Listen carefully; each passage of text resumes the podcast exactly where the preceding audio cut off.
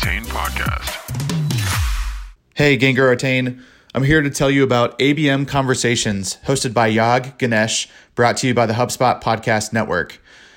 His podcast helps B2B marketers and sales professionals explore strategies, tactics, and real experiments to drive revenue, customer engagement, and retention. He recently had an episode that fits right into our customer success sweet spot about how to create personalized content experiences in B2B SaaS, something that you all should check out. So go listen to ABM Conversations wherever you get your podcasts. Hello, friends, and welcome back to another episode of Gain Grow Retain. How's everybody doing? Let's do a quick check-in before I introduce the topic. And luckily, Jay stopped me before I, got in there. But Christy, hello. Good to see you. Hello, hello. You're looking lovely. Your office is looking nice. Your fire is lit. Your dog is sleeping. How are you? Let's check in today's 1 to 10. How are we feeling this week? 7, like a strong 7, like almost teetering an 8. Nice. That's good. Good. But I think it's for two reasons. We had off on Monday. I don't know if you guys were closed for President's Day. So we're not. So we were closed on Monday. So having a little bit of a longer weekend gave me time to refresh and re-energize. And I'm going to travel today and go see people in person. And so that always gives me life. That's so cool. I like it. You can do that again soon. Yeah. Really. Jay. Probably a 7. Yeah, about a 7. Why is that? I don't know.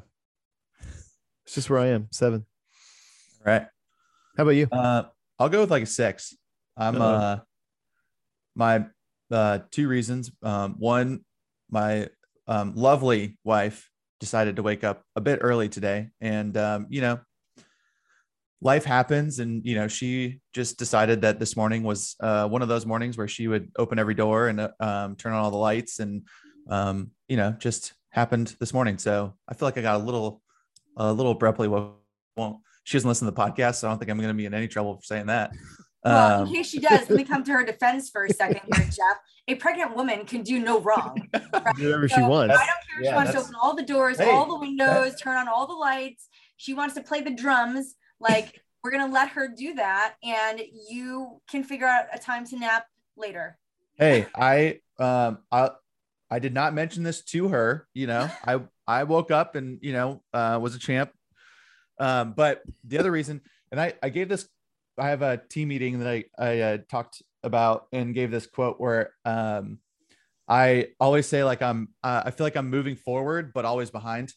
And it's just like a feeling like we got right now that I think we're making progress on a lot of things, but also feel like we're behind on a lot of things. And so it's just kind of, trying to make sure we can prioritize the right things and get things done, but we're getting there. Things are moving, which is good. Momentum and forward momentum is good. All right. So we're going to come to the table today, and we haven't really looped Christy in. So this is going to be her, this is your moment to get looped in on, what we wanted to talk about today. But I think the thing that Jay and I were going back and forth on last night, as we were talking about a few other things work related, was, what are some of the things that keep coming up in customer success that people might hold true that we think are probably going to either radically change or change in the near future or the not so distant future. I would say a similar approach is when you look at some of the content that Chris Walker puts out on LinkedIn, he's very much on the angle of, kind of measuring marketing is hard, and measuring marketing in a funnel is probably something that we've just used for so long that, and it hasn't been adapted or adopted. And so now he's, pushing for a different way. He's looking into dark social and talking about these channels that are kind of unique or different that you can't necessarily measure.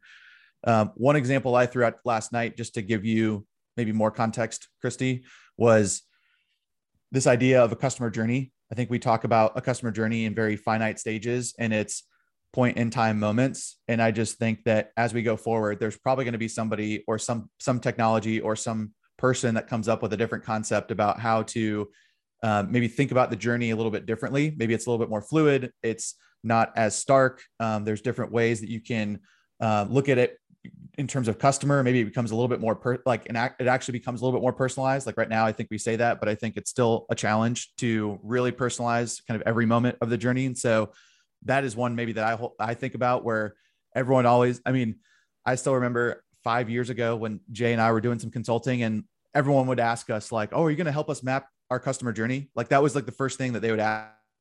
It's like, are you going to help us map the customer journey? And like, yes, it's important. Yes, we want to. But at the same time, I think it's just one of those things that people talk about as like, oh yeah, if we're in customer success, we have to have a journey, or like, yeah, that has to be true. And so I just think that's probably going to change in the near future, both based on technology. And I think the journey, is just getting outdated in terms of the way we think about staging and some of those moments. So that's just one, at least that I think. Yeah. Another way to say it is like, what's a broken mindset that we have in customer success based on old or bad assumptions? So I'll throw out an example. And we talk about it a lot. The fact that customer success has to be a one-to-one thing, I think is an old and broken assumption. And what I mean by that is, we have this almost this old school account management mindset around customer success, which is, I have my book of business and I just have to hammer the phones all day and talk to these customers one at a time. And really what I think, we're seeing is that, first of all, customers don't want to have conversations with their vendors that often, right? Maybe there's limited value that one person can provide, especially if they're new. Now, we should still have these relationships. Let me preface what I'm saying by that. But how do you provide more value from a company perspective, reduce the pressure on the customer success manager and actually have deeper engagement between the customer and the brand, right? The CSM and the personal relationships that you have with people inside the company are one thing, but it should not even be close to the only thing. It should be 20% of it, not 80% of it, in my opinion. So, Christy, what do you think? Are you seeing the same thing? You talk to a lot of companies these days that are building customer success programs and teams. What are you seeing relative to that? And do you have any other ideas? Jay, so the one that you just brought up, because I think we've talked about this together, and just to talk a little bit more about that. We've talked about that the CSM no longer owns the relationship, right? I think we've talked about like owning moments and being an orchestrator of the partnership, but the organization as a whole is responsible for engaging that customer at different times in different ways. And so I think moving away from this whole concept of the CSM owning the relationship or owning the partnership is something that we've got to move away from, because I feel like that sense of ownership is actually having probably a negative impact on the employees and the customer as a whole. And do you think that because there's this ownership mindset, which is good, like you want somebody to feel accountable, customer, sure, yep, right? But do you think, is it getting in the way? Like, hey, I'm going to protect my customers. I'm not going to let sales do a reference call. I'm not going to let marketing reach out to do a case study ask, or is that what you mean? Absolutely. Right. So it's just across the board. You become this like gatekeeper of these customers, where you're not actually helping orchestrate all the appropriate relationships. We've even talked about this with like single threaded internal relationships from a customer's perspective. If somebody leaves and they felt like the only person that they trusted in the organization is now gone, that whole entire relationship and that partnership's at risk. So it does a disservice to everybody involved when you have this ownership mindset, where people are just acting a little gatekeeperish. Not a word. Yeah, I think the other thing that comes to mind too is this idea of like trust inside of your company. Like there is like a lack of inherent trust. Like you see this all the time with sales teams who are kind of like, oh, can I really put this person in front of the prospect, or what are they going to say? I don't really quote unquote trust what they're going to say. Right? They might lose this deal for me, and that's an inherent lack of trust. And I think that same thing perpetuates on the customer side sometimes, right? Where you're a customer success manager and you say, hey, maybe I have somebody inside the organization that I can, reach out to and bring into a relationship, but can I really trust what they're going to say? I need to control the message. I need to put the slides together. I need to do it. Right. And so I think you're right, Christy, like it's almost like that sometimes that inherent trust issue pops up inside of teams where if you can't trust what somebody's going to say, then you're not going to put them in front of the customer. And then it almost like deepens your reliance on that CSM, and it kind of perpetuates on itself over and over again.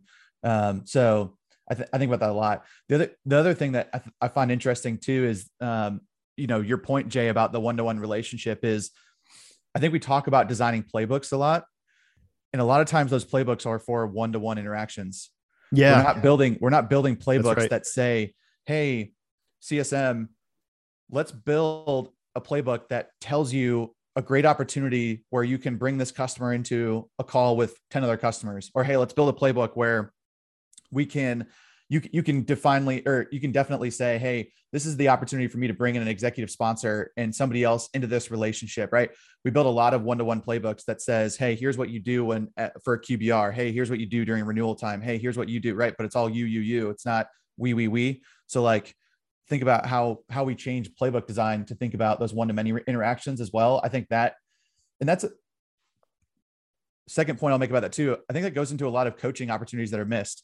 Listening and identifying opportunities for those types of moments, I think, just goes unnoticed as well, where, hey, you know, Christy, you've been doing this for so long. You might be on a call with a customer.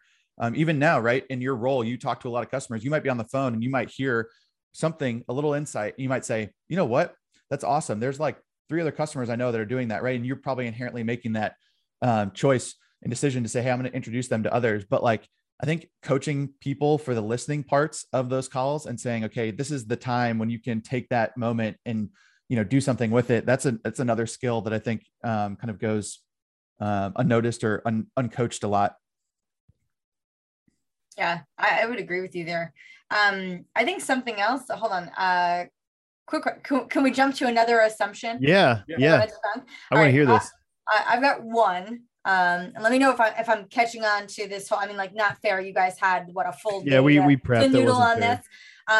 This. So what about CSM as being responsible for retention or churn?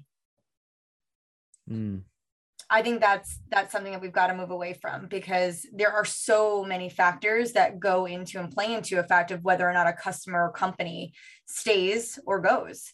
And I don't think it's the sole responsibility of the CSM. And I think some of the metrics that we associate with compensation and CSM performance would actually marry the two. And I think that is something we've got to move away from. We've got to really bring in the entire organization to have some accountability, right? Going back to the fact that if a customer stays or goes, the CSM is there to orchestrate activities and to help kind of shepherd things and people and process. But at the end of the day, if you've got a product that stinks, it doesn't work, if you've got marketing that's really causing a disruption, you know, there's so many factors, right? I would say like financing, if your billing system is just like, horrible. That could even cause it. So I think that companies as a whole need to take accountability, each function for those two outcomes. I know what your thoughts are. I literally was writing in my notes about that very thing. Well, you took my first one. So my first one here, if you see, it says owns the relationship. Mm-hmm. And since you took that one, I had to go with my second. Yeah. So okay, here I'll take what you just said and up it another level. I think in 10 years, customer success will have looked back at that and it will be like inbound marketing or ABM, like it'll be a buzzword term that sort of came and went. And the reason I think that is because we've created a new role in a lot of organizations that never existed before. Right? Over the past 20 years, this has happened. But the reality is it's not differentiated enough from some of the other roles in the organization. And so it causes a lot of confusion, right? This is like the number one problem I think we all see as we talk to our peers and listen to people talk in the community, is that it's not clear what the mandate of customer success is. There's a little bit of account management. There's a little bit of adoption. There's a little bit of outcome management, right? But as a company scales, do you really need something called customer success? Or do you just need to align around a mindset of customer success and make sure that all the players that you place on the field, so to speak, are doing the right things to go drive it? Is product building product that customers want, right? And that's easy to use. Is sales positioning it, selling it the right way? Is marketing positioning it the right way and gaining attention the right way? All those things are customer success, not a team, right? Account management is a very well-worn rut in the road. What should they be doing to go drive outcomes, right? So maybe what I feel like we've done is we've taken pieces of people's jobs and we've created a new role, and we said customer success manager now owns all these little pieces, and everybody's looking at that saying, I still don't get it. We hear it every day, right? They still don't get it. And so maybe the easiest thing to do is move away from the buzzword and just move everybody toward the right roles, doing the right things, no matter what you call them. You can still have a chief customer officer. You can still have a director of customer success. So that's my bold prediction, is that 10 years from now, customer success will be the words won't mean anything.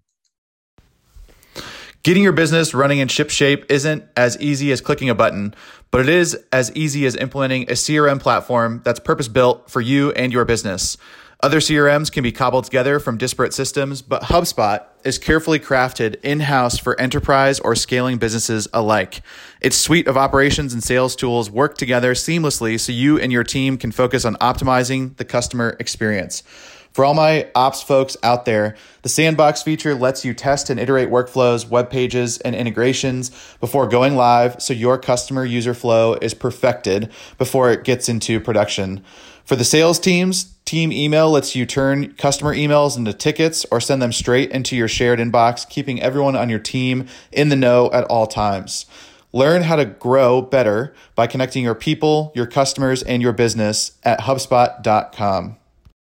I like it. I also think by design and intention, we've also set people up to be less successful, because you're taking so many different skills and so many different parts of the work that needs to get done and putting it into one person's scope. And it's different at every company. It's different at every company. Yeah. So how are we ever going to gain traction around that role? Yeah. I like it. Jeff, it sort of goes back to what you were saying too. Like, I think about the ability for a CSM to look at and listen to a conversation and pull out the marketing centric bits or the pieces that need to go broader and be shared more broadly. Like, that's a skill into itself. The people who are good at one-on-one relationship building and outcome management and account management, they might not have that skill set. You might not even be able to coach them on it, right? So are we overloading the role just in that alone? Yeah. I don't know. I think the point about, going back to your point, Christy, about the way that compensation models are built as well, is NRR is the buzzword of every B2B SaaS company right now. If you look at any publicly traded SaaS company, yep. It's all about what's your net revenue retention, and what that number looks like. And I think I go down that path that you found, Christy, where it's like, okay, in most, let's just call them in most growth stage companies right now, the customer success manager has a lot of pressure on themselves around the gross retention or net retention metric themselves. And so I would love to see in the future, right, that a company carves off a certain portion of, funds or a bonus pool or whatever it might be for the entire company based on an NRR metric. And then you move people into more of a base salary, like a full salary where it's not commissioned. It's, not based on the retention rates or anything like that. Right. But hey, let's compensate everybody, because from product building all the way through sales to delivery support, right, everyone's impacting net revenue retention. So how can you compensate everybody for achieving something like that as a business, making that more of a team effort? And then how do you move like a CSM or move these other roles into much more of like hey, let's just pay you, a salary that, is commiserate for what you're doing. So I think that direction is going to be more of an approach. And I think you're starting to see some of that with some companies. Like I've heard just through whether it's LinkedIn messages or reading just some documents, but like Salesforce and some other people are moving in a way where it sounds like their CSMs aren't comped as heavily on like a bonus metric around NRR or GRR. So I like that one, Christy.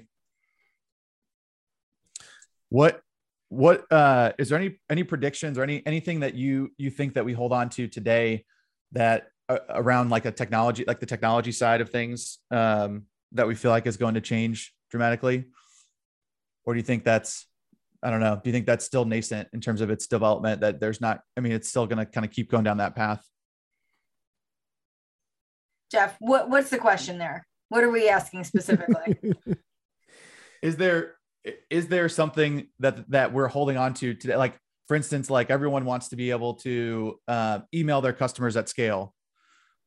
Is that something, you know, like, are we holding on to kind of technology that's been in the past? Like what's something that is going to be, that's going to become true? Like, you know, are we going to stop emailing our customers at bulk, you know, in bulk as we go forward? And we're going to move to something that's more like SMS texting based, where we have, you know, messages going to people's cell phones, or I don't know, I'm just trying to think if there's anything that we hold true from the technology side. Like, I think another one is, you know, I think, which is already changing and morphing, is health scores, you know, is like a topic that people talk about all the time. That seems to be one of those things that people talk about, but becomes too complicated. And so, you know, is that something that, you know, Jay, to your point, is that something that we're going to look back on in a number of years and just say like, man, I can't believe we were trying to make a health score with like 25 metrics in it. And, you know, that just seems kind of otherworldly. Nobody wants to pick that one up. Well, no, your last comment like targeted Jay specifically about the health score. So I'll jump in and kind of give you my thoughts here. I think how we think about using technology today is going to evolve. I don't know that the use cases are going to inherently all go away, but what I will think will happen is that we're going to see a greater level of transparency. I feel like right now, the way that technology in support of customer success is an outcome. Teams are using it very internally focused to drive their strategy, their playbooks, right? It's all very internally focused. I think we're going to get to a place where it's there to drive collaboration and partnership. It's going to allow people to see how, you know, how they're doing against other customers, obviously with not specific data, but like, I do feel like it's going to open up in a very different way, and how people think about leveraging it to drive their business and to gain insights, and when to intervene and when to engage. I think that's going to be the future. Right now, I do think it's still all about the company, right? And has nothing to do with the customer. And this goes back to your point about the journey, which I think is also very internally focused for most organizations, right? It's all about them checking their boxes and doing their things and trying to move the customer along this path that is designed as a standard, which I'll tell you, I don't have two customers that operate or behave the same way. I don't have two. They're all different. And so I think all of these things that we're going to see are going to start to include some level of flexibility, right? That it's going to allow us to lean in differently and pull our customers along for the ride, as opposed to us pushing them through this journey. I think that's I think the one around transparency and pushing some of these things, you know, to collaborate with a customer more frequently is like, I agree. And I hope that's coming sooner than later, because you know, I think it's far too often we build things, like you said, right? I'm building a deck for a customer, a QBR, right? And I am inherently building it myself and then getting feedback. And so it's like, what helped that was just doing it in Google Slides, sharing the link with that person, and then we're collaborating on it, right? So why can't I do the same thing around my account plan or success plan? Why can't I do the same thing when it comes to even just thinking about like the next phase, right? Like the next 3 years, are there opportunities for us to grow that account? And like, can I be collaborating with my counterpart on the customer side much earlier, right? Hey, here's what we're looking at as the next 3 years. Can you make sure that you're including this in the budget process now, right? Rather than in November saying, hey, you know, here's the increase. You want to make sure you squeeze that into the budget. Oh, we didn't have time to squeeze it. Okay. You know, I think it creates a different conversation. So I like that one a lot, Christy, transparency and technology. Yeah. The customer journey is like, we think of it as the steps in the process, but really for them, it's their journey through whatever you're trying to teach them and the change that has to happen in their organization. It's better, I think, to look at that on a maturity model basis. And Jeff and I used to work with a guy, one of the private equity teams we were on, who called it the swoosh, like up and to the right. Like, what are the stages of maturity that you're going through as an organization? Like, if you're a customer success team and you're using a platform, like the first step on that is just, you know, basic contact tracking, conversation tracking, maybe CSM sentiment tracking.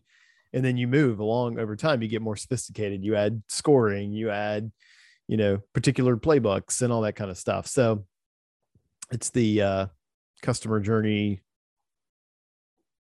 maturity index kind of thing you always see in marketing, but that stuff's real. And every business has those. So, all right, what else? So what else is based on faulty or old assumptions? You got anything else, Christy? I mean, Jeff should just be spewing these ideas because, again, you guys had much longer to think through these. I'm feeling a little animosity here. Yeah, she doesn't. Listen, I'd like the prep time. Are we? Are we ever going to move away from? I mean, like, all right, this is more of a question, and we'll see where this takes us for a second. Why are we still having to explain why customer success and support aren't the same thing? I think this is just a question. I don't know that I even have an answer for this, but like the fact that it still needs to be explained often. Yeah. I mean, I get, every time I post something on LinkedIn about that, I sort of get berated by somebody like, are we still talking about this? And it's usually one person I won't name, but I mean, it's not me, but no, it's not you. It's nobody on this call.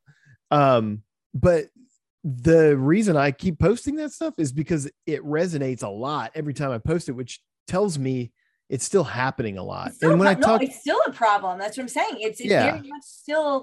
There's confusion everywhere. And I guess I can't wrap my head around it. Like why that's still a thing. It's because of the lack of a clear mandate on the proactive side. So, and the fact that customers are going to, and this is again, like something I talk about a lot, but it's because the support function hasn't been built out to enable a customer success motion. And what I mean by that is you have to, I call it the dial tone in an organization. The support team has to be like the always on, not always on, it's not 24/7, but always reliable, always, you can always count on that.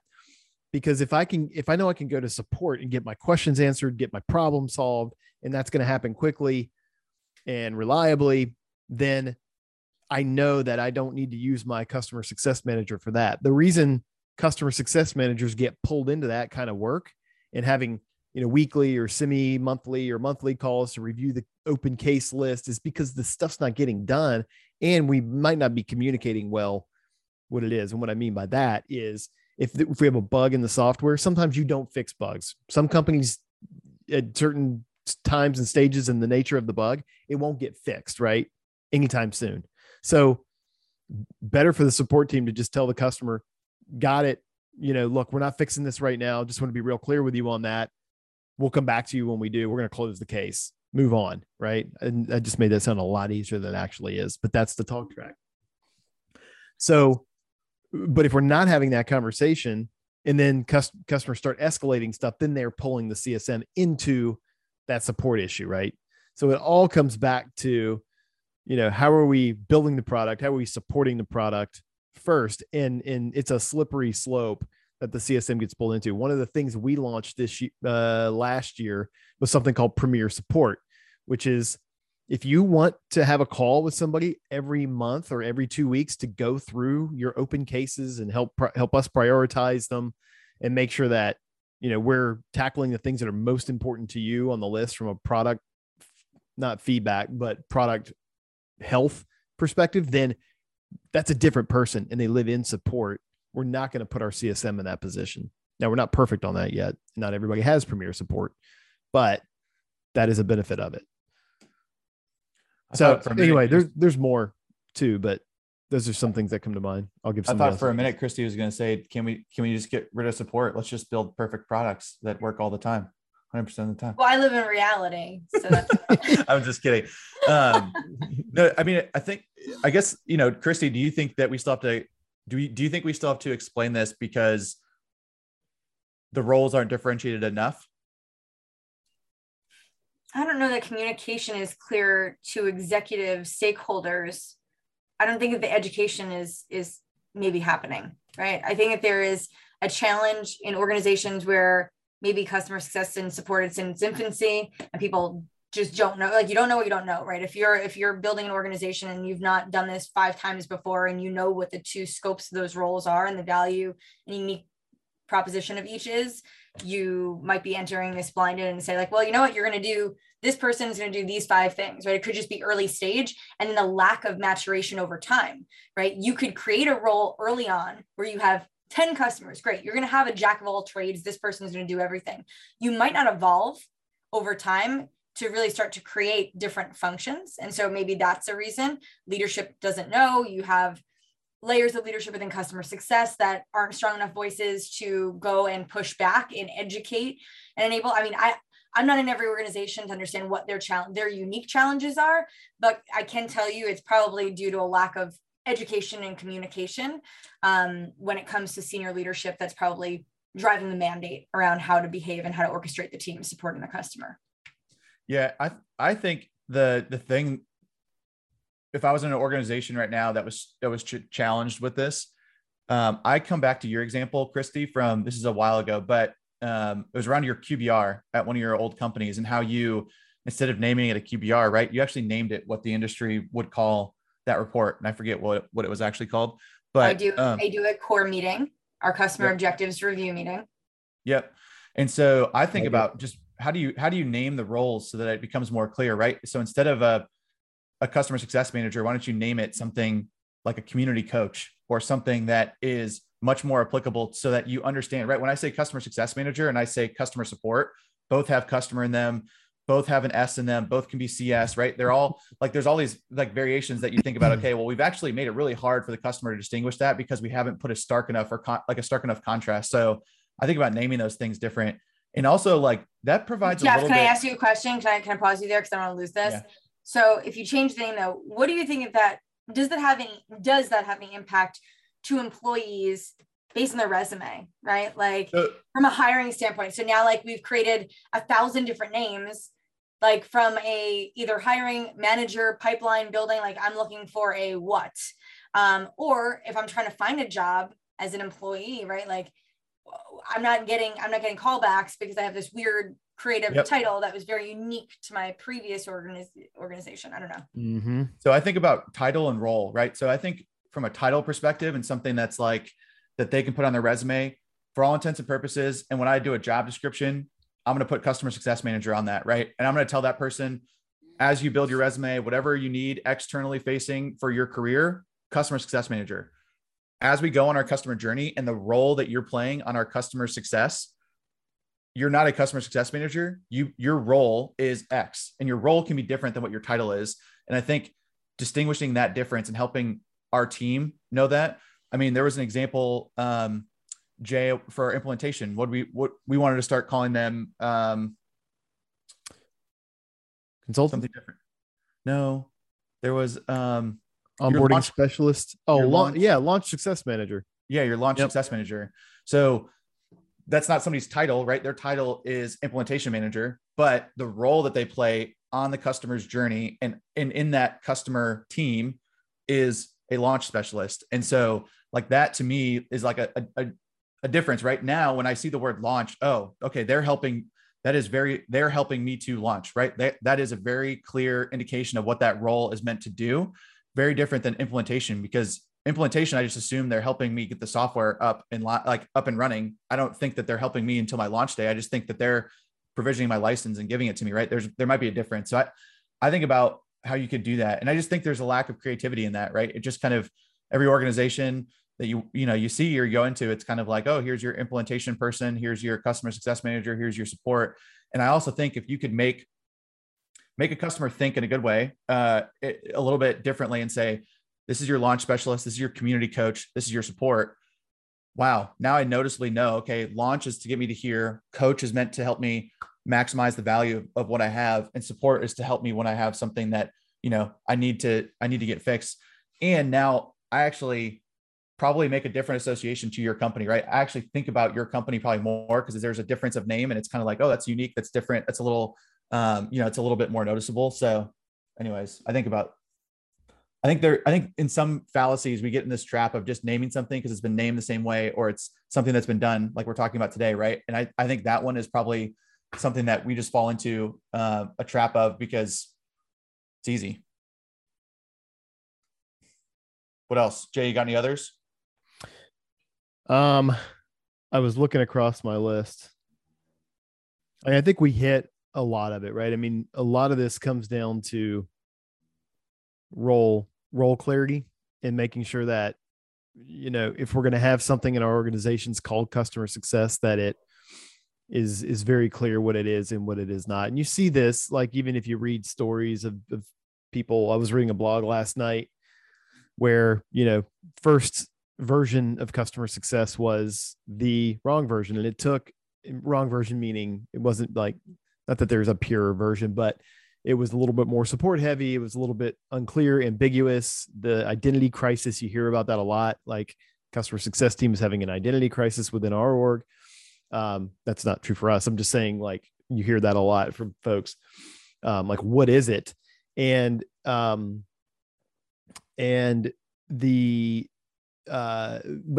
But then they bring in a new leader, right? And the new leader has the clear vision and sort of sets it right, sets a purpose statement out for what the customer success team is and is not, differentiates it from the other roles in the organization. And I think that leadership is usually what it takes to get it straightened out.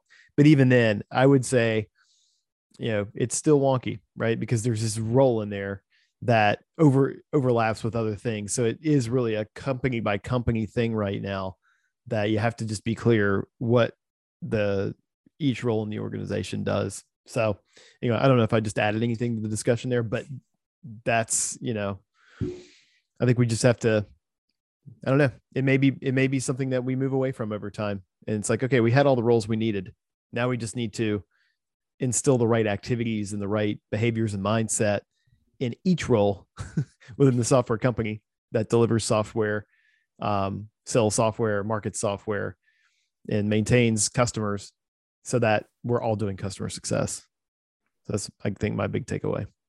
Hey, everybody, Jay here. Thanks for tuning into the podcast. You know, this started as a labor of love for Jeff and I a couple of years ago, and it's really turned into a movement around customer success and community, and we couldn't be more thrilled to be a part of it. We grow this by word of mouth, so we'd love it if you're willing and you find value in what you hear on this podcast. Leave us a rating or a review on Apple Podcasts or Spotify. It'll help us grow and provide value to more customer success professionals. Also, if you haven't yet, please sign up for Gain, Grow, Retain, the online community. It's gaingrowretain.com. You can meet other people, make one-on-one connections, share ideas, get ideas, grow your career ultimately. Be on the lookout also for live events, both in person and virtual this year. We're excited to get back to that. And thanks for being part of the community. We look forward to talking to you soon. Hey guys, thanks so much for taking the time to listen to the Gain, Grow, Retain podcast. If you liked what you heard, please take a moment and share the podcast with your friends and colleagues, and subscribe. We really appreciate it. Talk to you soon.